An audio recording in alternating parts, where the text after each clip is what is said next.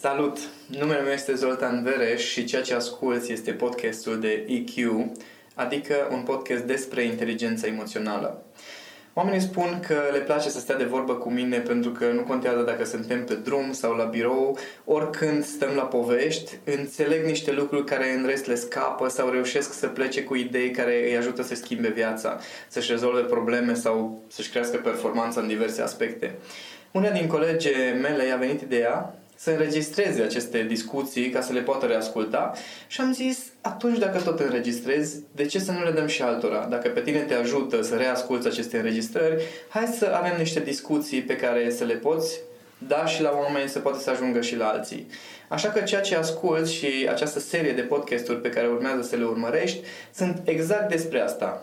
Discuții despre inteligența emoțională aplicată în viață, la nivel sufletesc, în relație de cuplu, în profesie, pe diverse subiecte, discuții foarte naturale, simple între mine și colega mea Madalina, de care sper din tot sufletul meu să te bucur la fel de mult cum fac și alți oameni. Noi suntem pregătiți. Începem? Bună, Madalina! Bună, Zoltan! Dragi ascultători, ne aflăm din nou la seria noastră de podcasturi, în continuarea celor pe care sper că deja le-ați ascultat. Și astăzi discutăm despre un subiect care e destul de vast și foarte interesant. Madalina are niște întrebări despre rușine. Dar înainte să începem, Aș vrea să cadrez și sunetele de pe fundal. E o da, foarte plouă mare și e furtună afară, dar dacă tot ne-am decis că înregistrăm podcasturi, mergem până la capăt, așa că dacă auziți un uh, sunet brusc de fulger, tunet, respectiv țipetele noastre, să știți că totul este în regulă și totul este regizat. da, acum că am lămurit-o și pe asta, aș vrea să vorbim despre rușine într-un context în care în ultima perioadă, mai ales cu lucrurile care se întâmplă în țară, de foarte multe ori am citit să vă fie rușine. Așa. Dar aș vrea să începem întâi cu ce înseamnă rușinea ca stare, ca emoție. păi, rușinea este o stare cu care ne obișnuim încă din copilărie, care vine din, uh, dintr-o stare de respingere a cuiva și până la urmă, rușinea, dacă stăm să ne uităm foarte atent, uh, vine dintr-o stare de a te simți amenințat. Pentru că îți vine să te ascunzi, îți vine să fugi din situație, îți vine să nu mai vezi pe nimeni, să nu mai te vadă nimeni de fapt, adică te simți amenințat că dacă lumea te vede așa cum ești, o să o pățești, ceva rău se va întâmpla. Adică dacă te arăți autentic, indiferent ce înseamnă acest autentic, vei păți ceva rău sau vei fi pedepsit într-o formă sau alta? Păi, n-aș merge neapărat la, uh, în extrema asta cu autenticitatea. Rușinea apare pur și simplu într-un moment în care ai senzația că dacă cineva vede ceva anume la tine sau dacă cineva te vede sau cineva află sau se întâmplă ceva, asta înseamnă o amenințare pentru tine. De ce ni se insuflă de mici asta? Păi dacă ni se tot spune de atâtea ori să îți fie rușine, să vă fie rușine, să rușine, să rușine, de fapt uh, părinții noștri și educatorii noștri, să zicem așa, încearcă să ne educe prin uh-huh. această frază, doar că dacă luăm așa foarte uh, brut lucrurile, atunci inclusiv această atitudine în care ți se transmite să-ți fie rușine este de fapt despre un sentiment de respingere, adică dresaj. Dacă ai greșit sau dacă nu ești cum mă aștept eu, atunci o să te resping. Asta e foarte simpla ecuația rușinii. Să-ți fie rușine pentru că ești, să-ți fie rușine pentru că ai făcut acel ceva. Exact. Practic e o formă de respingere, asta da. spun. Da. Este o formă de dresaj emoțional care se pornește din simplu fapt că vreau să fii așa cum vreau eu, vreau să respecti niște lucruri pe care eu le consider importante. Dacă nu le respecti, o să te resping. E foarte interesantă perspectiva asta. Pentru că până acum, sau cel puțin uh, uh, având oportunitatea să lucrez cu mulți părinți de-a lungul timpului, Așa. Uh, mulți dintre ei folosesc asta pentru a cuminți un copil și foarte mulți dintre adulții de azi spun că visele lor au fost zdrobite, spulberate de părinți care le-au spus de nenumărate ori să le fie rușine că uh-huh. își dorește să fie actor când ar trebui să-și dorească să fie inginer și așa mai departe. Um, cum poți, ca părinte, să educi un copil fără să-ți fie rușine? Prin exemplu? Ok, și aici ne întoarcem la lanțul slăbiciunilor părinții noștri fac asta cu noi pentru că părinții lor au făcut asta cu ei. Da, într-un fel sau altul, această expresie să-ți fie rușine este implementată la nivel de subconștient colectiv și Exact. implică acest gen de dresaj în care dacă faci ce vreau eu, atunci te accept, dacă ești așa cum te vreau eu, te accept, dacă nu ești așa, o să te resping, să-ți fie rușine, să te ascunzi, să nu te văd, adică dispari. Pentru toți părinții care ne ascultă și probabil și pentru educatori.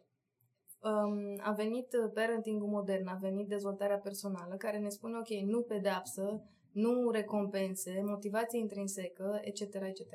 Dar ce faci? Ce îi spui unui copil sau poate chiar unui angajat pe care tu încerci să-l motivezi dacă scoți acest să-ți fie rușine? Dar nu îi spui nimic. Adică oamenii nu se educă prin vorbe. Oamenii se educă prin exemplu, prin susținere, prin transfigurare, prin respect, prin apreciere, prin iubire. Prin asta se educă oamenii.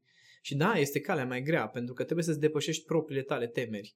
Și ca părinte, și ca angajator, să zic așa, dacă vine un om care face ceva care ție nu-ți place sau nu ți se pare constructiv, da, reflexul este să respingi, să-l pedepsești, să-l dresezi. Și este greu să poți să-ți pui deoparte propria ta temere, că acel copil nu va, că va fi nimeni copilul respectiv sau că va ajunge nimeni. Să-ți pui deoparte propria ta temere că angajatul ăla o să repete așa la nesfârșit toate lucrurile alea și când ce nasol o să fie pentru firmă. Când ai pus deoparte aceste temeri, când ai pus deoparte propriile tale reacții emoționale impulsive, atunci rămâne acceptarea cu uh, direcție, dar cu o stare pozitivă. Adică nu este nevoie să tolerezi prostia unui angajat sau nu este nevoie să lași copilul să se ardă în fiecare zi. Uh-huh. Dar starea cu care faci asta nu trebuie să fie una de respingere, nu trebuie să fie una de judecată, nu trebuie să fie una în care să inspiri rușine în partea cealaltă, ci poate să fie o stare în care să inspiri acceptare, să inspiri respect, ceea ce transmiți tu este că nu este bine tehnic ceea ce ai făcut, dar eu ca om în continuare te accept, în continuare te respect ca om. Mhm. Sarcina ta o să fie nevoie să o modificăm. Dar asta se face doar din stare, nu din text, nu din vorbe, nu din uh, uh, încerc să transmit.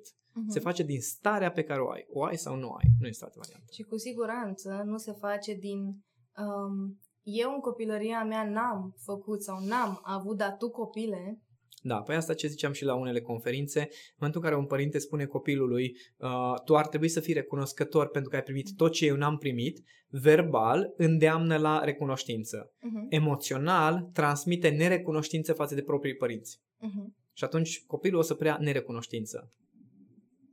Ca să revenim la ceva ce ai spus adineaori, uh, aș vrea să dau un exemplu de o situație prin care am, am trecut. Am citit astăzi pe unul din grupurile de părinți în care o mămică scria foarte uh, revoltată uh, despre cum a fost în parc cu fetița ei și cum uh, alți copii, nu, uh, se plângea ea acolo că ce rău îi pare să vadă alți copii care nu știu să fie empatici și nu știu să aibă compasiune față de ceilalți copii. Și apoi când am am început discuțiile, au întrebat-o celelalte mămici ce s-a întâmplat și a zis că un copil în parc a împărțit jucăriile cu fica ei, dar apoi el și-a luat jucăriile și inclusiv pe ale fiicei ei și-a fugit și n-a vrut să le mai dea înapoi. Și cum se poate așa ceva? Desigur a pornit o avalanșă de comentarii, între care am intervenit și eu, pentru că nu pot să tac. Um, De-aia pune atâtea întrebări. Ceea ce vă ajută pe voi înainte de toate. da, sper. Um, și apoi am stat să, să mă gândesc la exact ce ai spus tu. S-ar putea ca, de fapt, ceea ce a comunicat acea mamă despre faptul că ce urât că acel copil i-a luat jucăriile fiicei mele, era, de fapt, frica ei despre faptul că fetița ei va suferi, că fetița, am și întrebat o mămică, fetița ta ce a zis? Nimic, s-a jucat în continuare cu nisip, dar nu mai avea găletușa. Mhm. Și atunci în mintea Era mea problema un fel de- mamei, nu era exact, problema copilului- nici măcar nu copilului. era, exact ce spuneai tu, Adina, poate fi considerat astfel de comportament în gesturile astea mărunte, când tu crezi că e despre copilul tău, de fapt să fie temerea ta?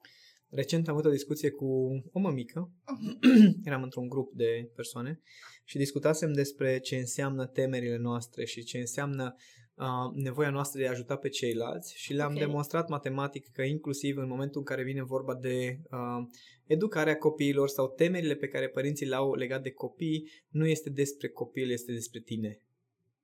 Pentru că starea pe care o trăiești când vezi o problemă la cineva este starea ta, nu este starea acelei probleme, uh, acelei persoane. Mhm. Așa cum, de exemplu, noi ne uităm cu foarte mult, uh, uh, cum zic, compasiune, vezi, Doamne, către uh, anumite triburi din Africa Mhm. care nu se îmbracă, n-au cu ce se îmbrace, umblă de sculți, mănâncă niște animale și trăiesc fericiți de secole, poate.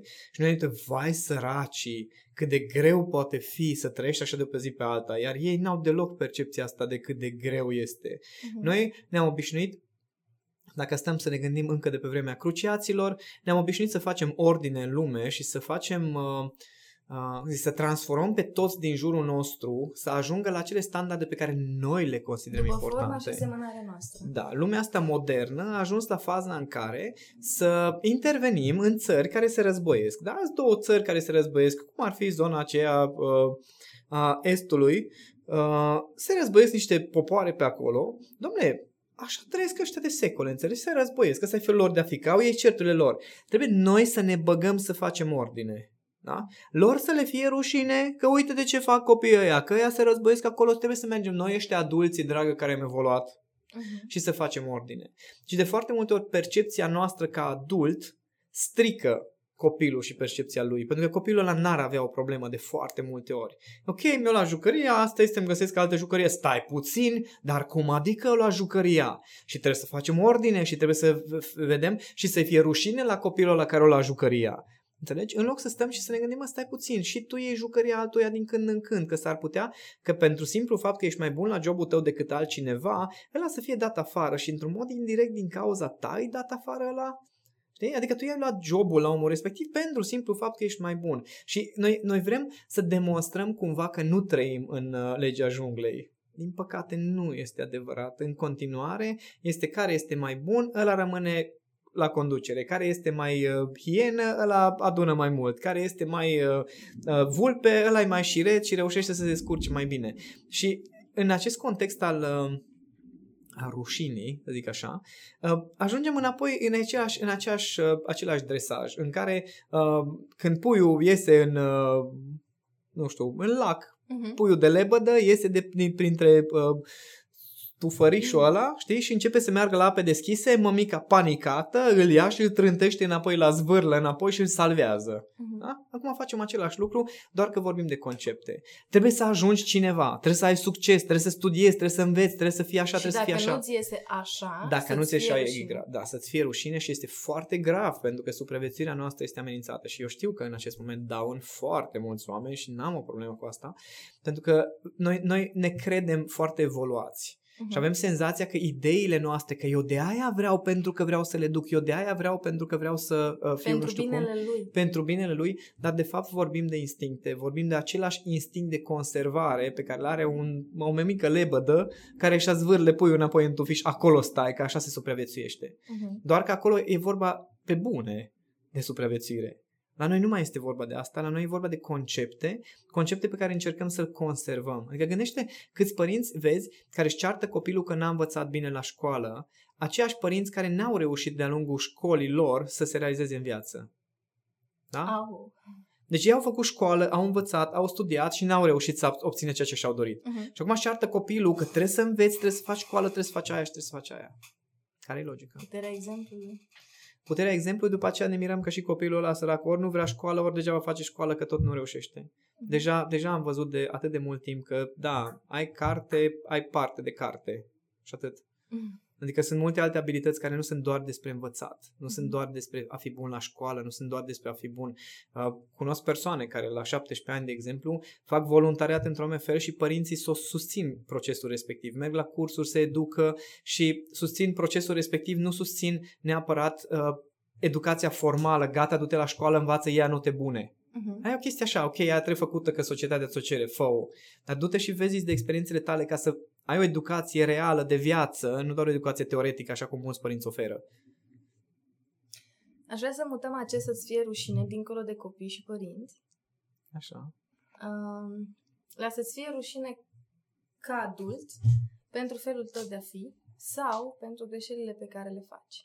Sunt foarte mulți oameni care stau ascunși, cenzurați, limitați, închiși în niște cutii uh, din imaginația lor de cele mai multe ori, care au ajuns în acea poziție pentru că au greșit la un moment dat.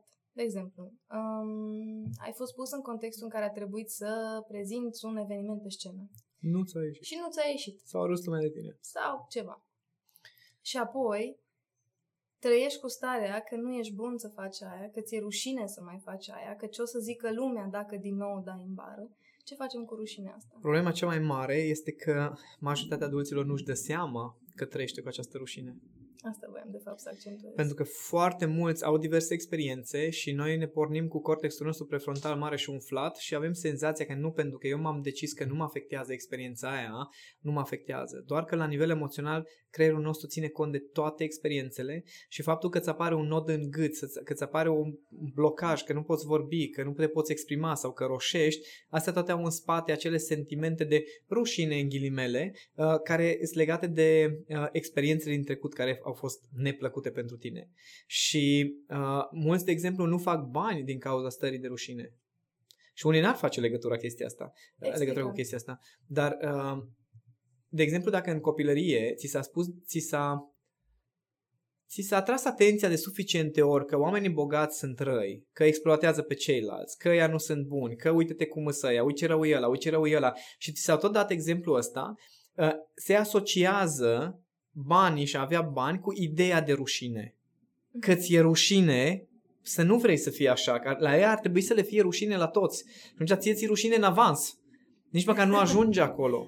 Și din cauza acestei stări de rușine nu ajunge acolo. Unii nu ajung să facă performanță pe plan profesional pentru că au această asociere că șefii, de exemplu, sau proprietari de firmă sau oamenii care conduc sunt răi sau sunt într-o fel. N-ai cum să ajungi acolo decât dacă ești. N-ai cum să ajungi acolo decât dacă ai furat, decât dacă mm-hmm. ai, mă rog, ai făcut o grămadă de lucruri. Și pentru că oamenii nu vor să ajungă acolo, trăiesc acest sentiment de rușine la nivel subconștient față de acel loc, față de acea realizare, nici măcar nu-și dau seama și după aceea se miră. Păi eu aș vrea să ajung acolo, dar de ce nu ajungi? Păi vezi că pentru că, și au tot felul de explicații, dar de fapt în spate este rușine rușine legat de situații în care, nu știu, poate a trebuit să ceri bani împrumut și ai întârziat să-i dai înapoi. Uh, situații în care, nu știu, ai fost blocat, poate ai avut salariu mai mic sau nu ai avut salariu vreo două luni și a trebuit să te bazezi pe altcineva care te-a susținut sau chiar te-a întreținut și s-a instalat starea asta de rușine, că ok, uh, dar uite-te ce am făcut. Toate sentimentele astea de rușine se cumulează în timp, nu dispar. Dacă nu le prelucrezi, care înseamnă să te conștientizezi cât de cât și să ai un pic de control, atunci ele te vor bloca în deciziile tale, mai devreme sau mai târziu. Ce interesant. Mă gândeam de foarte multe ori la um, persoanele care își doresc foarte mult să ajungă sus în carieră, uh, fac tot ce ar trebui să facă, aparent, din punct de vedere a KPI-urilor, din punct tehnic, de vedere, da. da, tehnic, așa cum spui tu, bifează tot. Uh-huh. Și totuși se întâmplă acea ședință în care se va lua decizia, sau mă rog, pe baza căreia se va lua decizia dacă se întâmplă sau nu promovarea, și acolo se neacă cu ghilimele de rigoare. Întrebarea mea, de ce se întâmplă asta? Asta se întâmplă din simplu fapt că la nivel subconștient emoțional ei iau o decizie de a se bloca. Adică faptul că tu te blochezi, aia nu este o întâmplare, este o decizie a creierului tău tot ce se întâmplă în corpul tău, tot ce se întâmplă cu vocea ta, cu nivelul tău de oboseală, de performanță, de gesturi necontrolate, toate sunt în subordinea creierului tău, nu sunt în subordinea universului.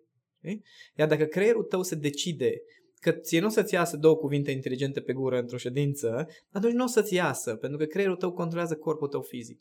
Și degeaba înainte acasă, rațional, erai bine, dacă undeva există acest, uh, acest concept că ar trebui să-ți fie rușine ca să-ți contrazici șeful, de exemplu, uh-huh. sau ar trebui să-ți fie rușine să vorbești în, în contextul în care sunt alți experți în sală, că toți sunt experți, sau că ar trebui să-ți fie ție rușine uh, dacă cineva ți-a tras atenția odată că n-ai zis ceva bine, gata, rămâi cu starea de rușine, nu mai zi nimic, atunci creierul tău o să ia această decizie pentru tine. Chiar dacă tu nu iei în mod conștient, dar mie de ce să-mi fie rușine, că am greșit, no, mare lucru, dar creierul tău obișnuit că atunci când ți jenă te ascunzi și te retragi, o să facă acel ceva.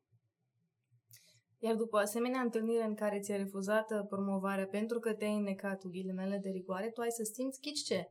Rușine. Rușine pentru jenă. că toți colegii tăi de departament probabil știau că urma acea întâlnire și nu s-a întâmplat. Cum gestionezi? Pentru că cu siguranță se întâmplă. Acum nu mai este doar despre oare se poate întâmpla, este cu siguranță se întâmplă. Cum o gestionezi? Hai să dau un exemplu mai simplu. Vorbit în public. Ok. Uh, ședință, da? Prezentare în fața oamenilor toate blocajele care apar acolo sunt bazate pe sentimentul de rușine. Inclusiv uh, acel trac pe care l-au oamenii pe scenă? Da, pentru că este vorba despre faptul că dacă o să greșesc, o să fie totul foarte nasol. Despre asta e rușinea. Dacă am greșit odată și se va mai întâmpla încă o dată, o să fie la fel de nasol. Dacă n-am greșit încă, dar o să greșesc, o să fie foarte grea. Toți o să mă respingă, toți o să zică despre mine că, toate astea sunt legate de starea aceasta de jenă, de rușine, starea asta, nevoia asta de a te ascunde și care după aceea vine din, din partea creierului tău cu nevoia de a te ascunde, că te contracți, că te inhibi, că și nu mai poți să te ține vorbești. în siguranță până la urmă creierul. Asta Te e ține forma bine, lui. te conservă, hai să Te nu zicem te conservă, ține în da. siguranță. Te ține în acea siguranță pe care o cunoaște, care înseamnă cea a șabloanelor emoționale. Bun, dar se întâmplă, așa cum am zis, acea ședință în care ți-e refuzată promovarea sau se întâmplă acel eveniment de public speaking în care nu prea ți-a ieșit public Sau acea speaking. întâlnire în care n-au ieșit lucrurile cum ai vrut tu. Exact. Și trăiești starea de rușine. Ce faci? Păi, te apuci să echilibrezi cât de cât treaba respectivă, adică în loc să mergi pe starea aceea și să-ți repeți mental, păi da, pentru că dacă făceam așa, dar dacă era așa, dacă făceam așa, astea sunt bălării, ca să mă exprim finuț. Mhm. N-ai de unde să știi cum ar fi ieșit dacă ar ieșit altfel. Ce Tot ar ce fi poți să fost, da. faci, da. Tot ce poți să faci este să-l iei acea situație, acel context și să găsești beneficiile, avantajele, învățătura, lecțiile pe care le poți lua de acolo. Le, le iei frumos, chiar le scrii dacă se poate și îți propui, bun, data viitoare când se întâmplă, pot să fac diferit următoarele lucruri. Dar nu merge cu dacă făceam. Asta înseamnă să trăiești în trecut. Dar dacă era diferit, dar dacă ziceam mai... Nu. Ei frumos, bun, am zis asta, data viitoare ce aș putea să zic mai bine, asta pot să zic mai bine. Asta e un exercițiu pe care l-am făcut, cred că în liceu, câteva luni de zile, seara înainte să mă culc, să recapitulez uh, ziua și să mă gândesc, în loc să spun chestia aia ce puteam să spun, în loc să fac chestia aia ce puteam să fac. Și practic prin asta îi explicam creierului meu că ceea ce a făcut e în regulă, dar n-a adus rezultatul pe care mi l-am dorit, hai să facem data viitoare diferit. Dar nu era despre, dar dacă făceam altfel, asta aduce o stare de nostalgie, Mhm. aduce chiar o stare de jenă. Dar când te gândești ce o să faci data viitoare diferit, asta aduce o stare de încredere, o perspectivă diferită și o stare nouă până la urmă. Și o pregătire că dacă se va întâmpla, tu ești pregătit să gestionezi aia. Chiar dacă doar acum ai starea aia după ce s-a întâmplat și e probabil că atunci când vei trăi din nou acea situație, să o dai în bară din nou. Nu e nimic. O iei de Nu la este cap. nicio problemă. Asta, de asta uh, predau chiar și pe uh, programul acela despre încredere în sine. Uh, Este metoda cu worst case scenario. Mhm. Ok, Așa și? ce, ce se poate întâmpla, frate? Adică, bun, se întâmplă aia și se întâmplă aia și se întâmplă aia. Ok, și după aia? Adică nu e ca și cum te se termină totul pentru că te-ai blocat pe o scenă sau pentru că n-ai fost promovat sau pentru că sau pentru că.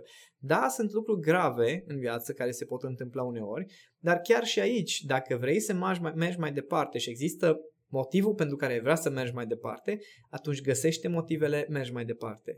Mhm. Dar varianta în care să trăiești în trecut, cu ce s-ar fi putut întâmpla și cum, dacă se întâmplau acele lucruri, nu ți-ar fi ție rușine acum, asta este irelevant. Aș vrea să schimbăm acum din nou macazul un pic și să ne îndreptăm spre acele mentalități care dau vina pe ceilalți pentru rușinea lor. Mm-hmm. Adică, eu eram ok în situația respectivă, dar când ăla a zis cu tare lucru, m-am simțit. Așa. Um, dacă tu observi la tine că ești aceast, acest tip de persoană, că ai tendința ca în momentul în care faci o greșeală, tu cu tine să fii ok pe moment, dar când vine din exterior un feedback care spune, băi, dar cum ai putut să, ar trebui să-ți fie rușine, Aha, nu, nu era ok. Era ignorant, stai liniștită. ok? Deci în momentul în care cineva spune eu eram bine, dar altcineva m-a făcut să, aia nu, nu este, uh, zic, nu este despre alții, este despre propria ta inconștiență. Că nici măcar nu-ți dai seama că aia e starea ta normală, tu te amăgești că ai o altă stare și când vin alții și îți oglindesc starea ta reală, s-a dus tot. Deci ăla nu este, au- cum zic, lipsă de autocontrol, dar și lipsă de conștiență. conștiență. Adică dacă, dacă tu crezi că ai o stare pe care alții pot să o, să o altereze, înseamnă că aia nu era starea ta. Înseamnă că poate aveai de la alții starea împrumut, poate era o stare de moment, dar nu este starea ta în care tu să fii stabil. În momentul în care tu spui că am avut o stare, a venit la pe moment m-a debusolat, dar mi-am revenit, da, înseamnă că era starea ta. Dar mi-am revenit. Dar mi-am revenit. Dar dacă ăla, din cauza lui ăla am eu starea asta, atunci putem să mergem inclusiv la persoanele care au tendința să dea vina pe părinții lor pentru greșelile pe care ei le fac acum. Adică în momentul în care pun întrebare cuiva, na bun, uh, de ce factor depinde câți bani faci în viața asta? Și eu nu mai numer acolo, printre altele apare educația. Da? După ce terminăm de trecut factorii, întreb la fiecare, asta de cine depinde, asta de cine depinde. Și ajungem la educație și spune cineva, uh, păi educația pe care o primești depinde de părinții pe care îi ai. Și ce educație ți-au oferit părinții? Și întreb, câți ani ai? 30. De cine depinde educația pe care o primești? Și sunt mulți care dau, dau vina pentru, pe părinții lor pentru șabloanele pe care le au, pentru educația pe care au primit-o sau n-au primit-o. Dar pentru numele lui Dumnezeu ai trecut de 21 de ani. No, bun, atunci ia-ți viața în mâini. Înțeleg că este greu dintr-un anumit context. Înțeleg că da, poate ai anumite traume, poate ai anumite, nu știu, slăbiciuni, poate ai chiar anumite lipsuri, poate ai crescut în niște lipsuri. Dar în momentul în care ești apt să te angajezi undeva, nu contează dacă vânzător sau măturător de stradă, dar ai posibilitatea de a face o schimbare, o decizie în viață, atunci ia-ți viața în mâini. Adică în acest moment în România există 440.000 de tineri cu vârsta cuprinsă între 20 și puțin 18-20 de ani până în 25 care nu fac nimic, care trăiesc pe banii părinților. Bun, Ești curios dacă pe la 27 de ani când o să zică părinții la un moment dat, ă, auzi puiule, vezi că eu s-ar putea să mor. Okay? Și nu mai lucrează sau nu mai au bani, ăia ce o să facă? O să dea vina pe părinți că nu le-a lăsat nimic? Am mai auzit povești de genul acesta. Păi da, uite ce bine era pe vremuri în comunism, pentru că măcar după ce terminai o școală, statul îți dădea locuință, avea asigurat un loc de muncă și când aud chestia zic, ok, serios, despre ce vorbim? Vorbim despre viața ta sau vorbim despre ce primești și apoi vedem mai departe? Și aici e problema cu, cu tot ce înseamnă a da vina pe alții, inclusiv pentru stare de jenă, stare de rușine. Ok, ai avut niște experiențe. Garantat unele n-au fost plăcute. Da? Garantat ai avut momente în care să-ți simți această rușine să perpetuezi, ți s-au atras atenția, ai avut anumite momente traumatizante din viață, poate chiar grele. Dar în acest moment, în acest moment sfânt, dacă asculti podcastul ăsta, sau dacă ai, un, ai acces la internet, dacă ai un calculator în față sau un telefon în mână, înseamnă că ai niște posibilități. Ei, ia posibilitățile acelea și fă ceva cu ele, fă ceva. Da, o să fie mai greu la început, poate trebuie să te angajezi măturător de stradă, dar faci niște bani, urmărești un, nu știu, un curs de-a lui Harvecker, vezi cum se gestionează banii ca să poți să investești, să faci mai mult și da, s-ar putea să dureze 10 ani. Dar nu, că astăzi trebuie să rezolvăm și rușine, astăzi trebuie să rezolvăm și probleme financiare, astăzi trebuie să rezolvăm tot. Ei, astăzi nu o să meargă. Azi plouă, tună, fulgeră, nu o să poți să te îmbogățești Și nici nu trebuie să-ți fie rușine că nu-ți iese azi.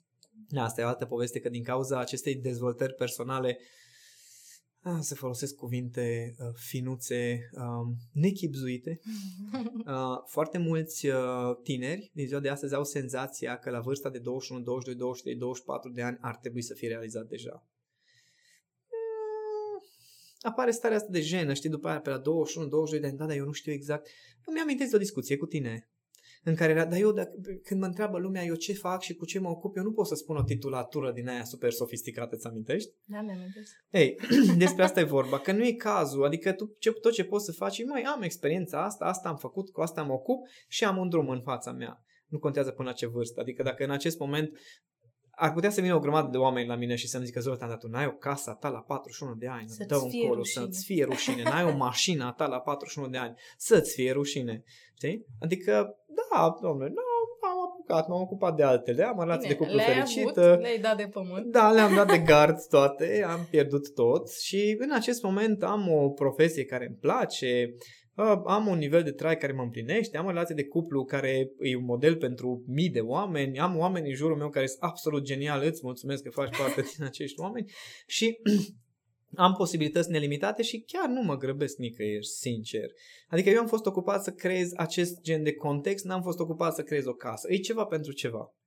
Și a, încă o dată, dacă ar fi cazul să fac asta, aș fi dispus să trec prin acele rușini și jene și disperări ale unor falimente și a unor o grămadă de bani pierduți pe care ar fi trebuit să-i dau la niște oameni și ulterior ar trebui să rezolv problema, aș trece din nou dacă aș ști că rezultatul va fi ceea ce am acum în viața mea. Despre asta e. Și da, în acel moment am trăit niște jene îngrozitoare, adică să meargă executorul judecătoresc la mama acasă și mama să mă sune plângând, vezi că au venit executorul judecătoresc acasă, gândește-te, orășel mic, toată lumea ne cunoaște, toată lumea știe. Toată lumea știe. Și eu am întrebat-o, mama a luat ceva. Păi n-a luat, că nu-i nimic pe numele tău. Exact. Revinoți. Mm. Și da, în momentele alea e foarte greu. Când mergi acasă și toată lumea știe, bă, băiatul ăsta falimente, bani pierduți, dator la toată lumea, nu este ușor. Dar întrebarea este ce vrei să faci, să te ascunzi, să-ți plini de milă? Sau, ok, am zis, mai o să plătesc când o să pot, o să urmăresc să-mi rezolv toate problemele din trecut pas cu pas, dar acum am de construit ceva. Foarte fain. Aș vrea să... Uf, aș vrea să abordăm un subiect um, care s-ar putea să iște foarte multe uh, certuri, să zic așa sau nu, să strângă așa Să un stârnească. pic, să stârnească. Așa. Deci aș vrea să vorbim despre bullying. Bullying. Ai spus tu o chestie care mi-a declanșat această idee. Așa. Respectiv, dacă tu n-ai avea în tine starea de rușine, Așa. n-ar putea altcineva să ți-o trezească sau să te facă să te simți. Și atunci, pentru toți copiii și pentru toți părinții ai căror copii trec prin situația de bullying, te Adică întreb, sunt, Te se întreb. face mișto de ei Se și face se mișto de bate ei, joc de ei exact. așa în masă. bun, întreb acum, e posibil ca acel copil să aibă deja starea în el și de asta cei mai mari, mai mici, deodată cu el, să poată să îl facă să se simtă așa? Păi, uh, fiind uh, unul dintre victimele acestei atitudini, printre prietenii mei în uh, Miercurea Ciuc, când locuiam acolo, uh, eu eram ăla care eram cel mai mic și din clasă eram cel mai mic. Respectiv, uh, erau, aveam colegi care aveau tot ce le trebuia, adică ai mei, deși familia mea, inginer economist, pe vremea aia câștigau foarte mulți bani, pentru că în acele momente consumau destul de mult alcool, se duceau toți banii. Ei, colegii mei aveau jucării, aveau context, aveau părinți de tot felul, aveau tot ce le trebuia. Da? Eu mă simțeam nimeni drum, eram nimeni drum din toate punctele de vedere și emoțional eram foarte traumatizat, învățat din familie că trebuie să tac și niciodată n-am voie să zic nimic că este scandal cum făcea taică meu. Eu am găsit acolo colegii care să-mi uh, împlinească această nevoie și eram cel mai mic și cel mai prost.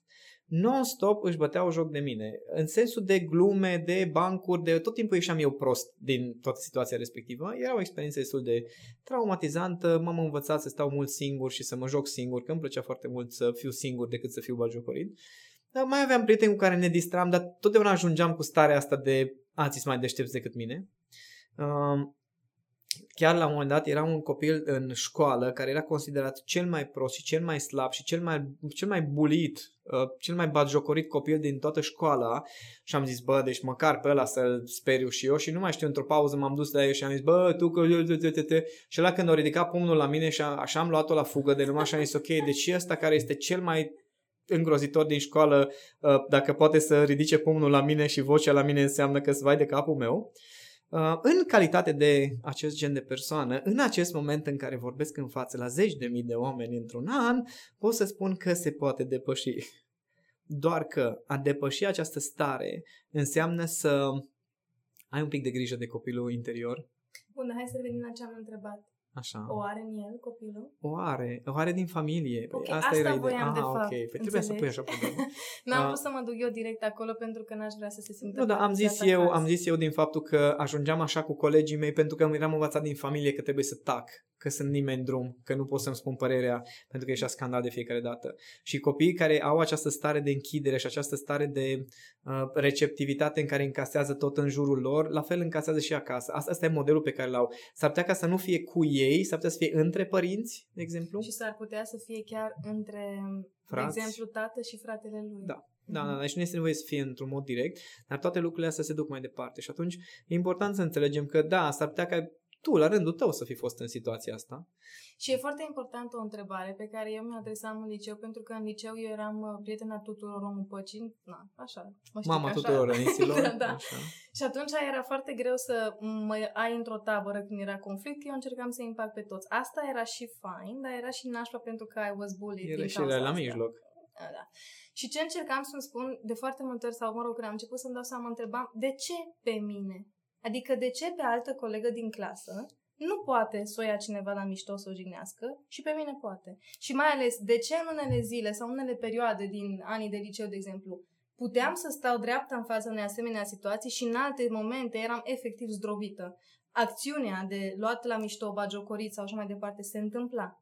Unele momente puteam să stau dreapta, în unele nu. De ce așa În și unele nu? momente se întâmpla cu tine, în alte momente cu altcineva. Da, asta e, o- asta e o întrebare foarte importantă pe care ar putea să o formuleze oricine care Inclusiv este în... părinții ai căror copii trec prin asta Da, să întrebe exact. de ce copilul De ce, meu. de ce fix copilul meu sau de ce fix eu trec prin chestia asta? Și a fost o fază drăguță um, legat de colega noastră Nicoleta, când a venit la mine și mi-a zis Zoltan, abia acum înțeleg, asta s-a întâmplat după destul de multe luni de lucru cu mine și cu ea, uh, a zis Zoltan, abia acum înțeleg ce ai vrut tu să spui în momentul în care uh, făceai referire la a fi, ideea de a fi agresat, că în momentul în care tu nu mai permiți cuiva, nu are cum să te agreseze.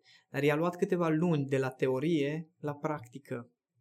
I-a luat câteva luni de la a înțelege ce înseamnă conceptul. Îmi gândește că oamenii nu-și pun problema, ei tot timpul joacă pe victima și știi ce e paradoxul? Că un copil de genul acesta și un părinte al cărui copil pățește chestia asta, ei, deși sunt în poziția de victimă, joacă pe victima în continuare și argumentează din poziție de victimă. Adică eu nu vreau să fiu victima nimănui, dar uitați-vă că sunt victima tuturor. Știi? Adică nimeni nu-și pun problema că starea la care ajunge este acea stare de victimă pornește deja din faptul că ei își alimentează o anumită stare de victimă. Dacă acasă părinții, de exemplu, sunt constant uh, frustrați de sistem, de job, de șef, de colegi și au constant starea asta de victimă, copilul o să trăiască la jobul lui, adică la școală, acea stare. Și chiar voiam să extrapolăm discuția și să o mutăm către partea de carieră și partea profesională pentru cei care ne ascultă. Pentru toate momentele în care te simți, nu știu, minimizat. Mm-hmm. Din vari motive, de colegi, de șef, de multinațională în care lucrezi și în care ești uh, sclav cu ghilimele. Așa. Fiecare ce stare are. Oprește-te și întreabă-te de ce pe tine și nu pe colegul tău. Pentru că dacă Sau e ce cauți acolo dacă tot asta e contextul, Da, știi? numai că în primul rând trebuie să te întrebi pentru că situația aia se întâmplă.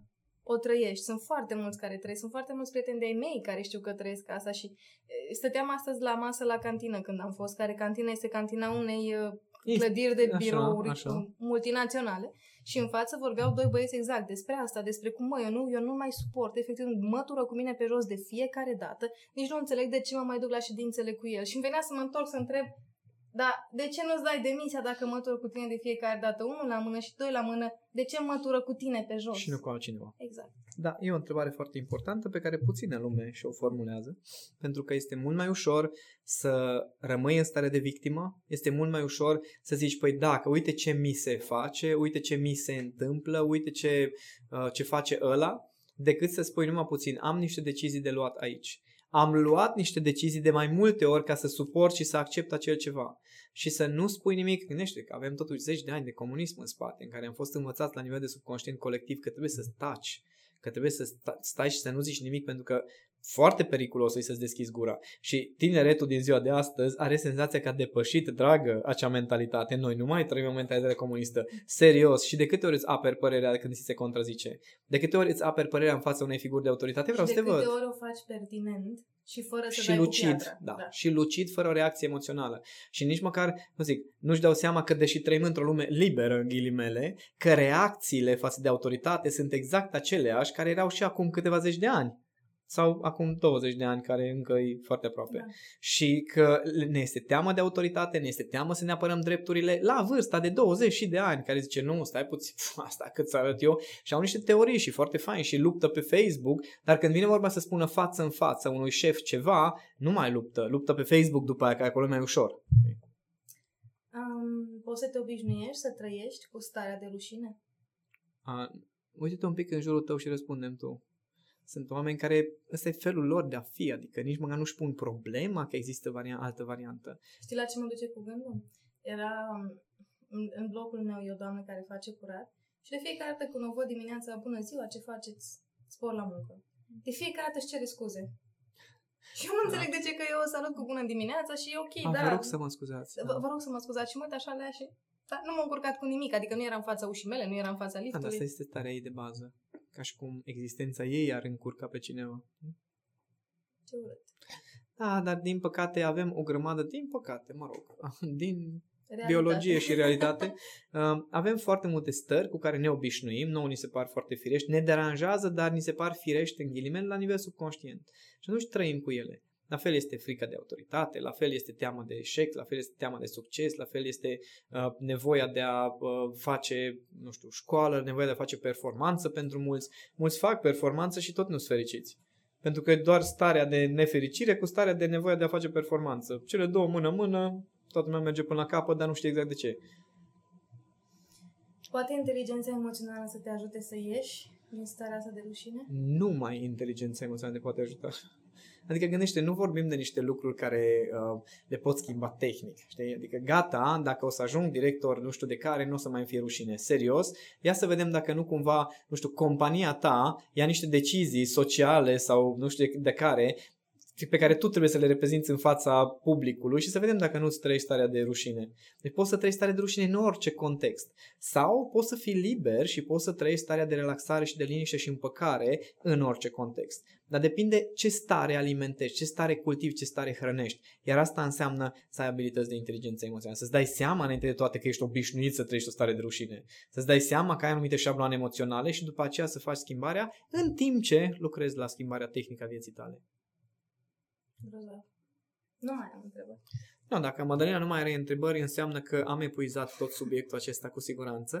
Să ne auzim cu bine. Uh, nu vreau să-mi scrieți neapărat pentru ce vă este rușine uh, în acest, uh, legat de acest podcast, ci mai degrabă mi-aș dori să împărtășiți poate niște momente în care ați depășit sentimentul de rușine și cum este acea stare eliberatoare în care, deși trebuia să-ți fie jenă, poți să ieși cu pieptul larg și să zici nu, nu mi este, ăsta sunt, uh, așa m-a făcut mama și așa m-am muncit singur, așa că lăsați-ne câteva comentarii și să ne vedem cu bine și încrezători și autentici și liberi.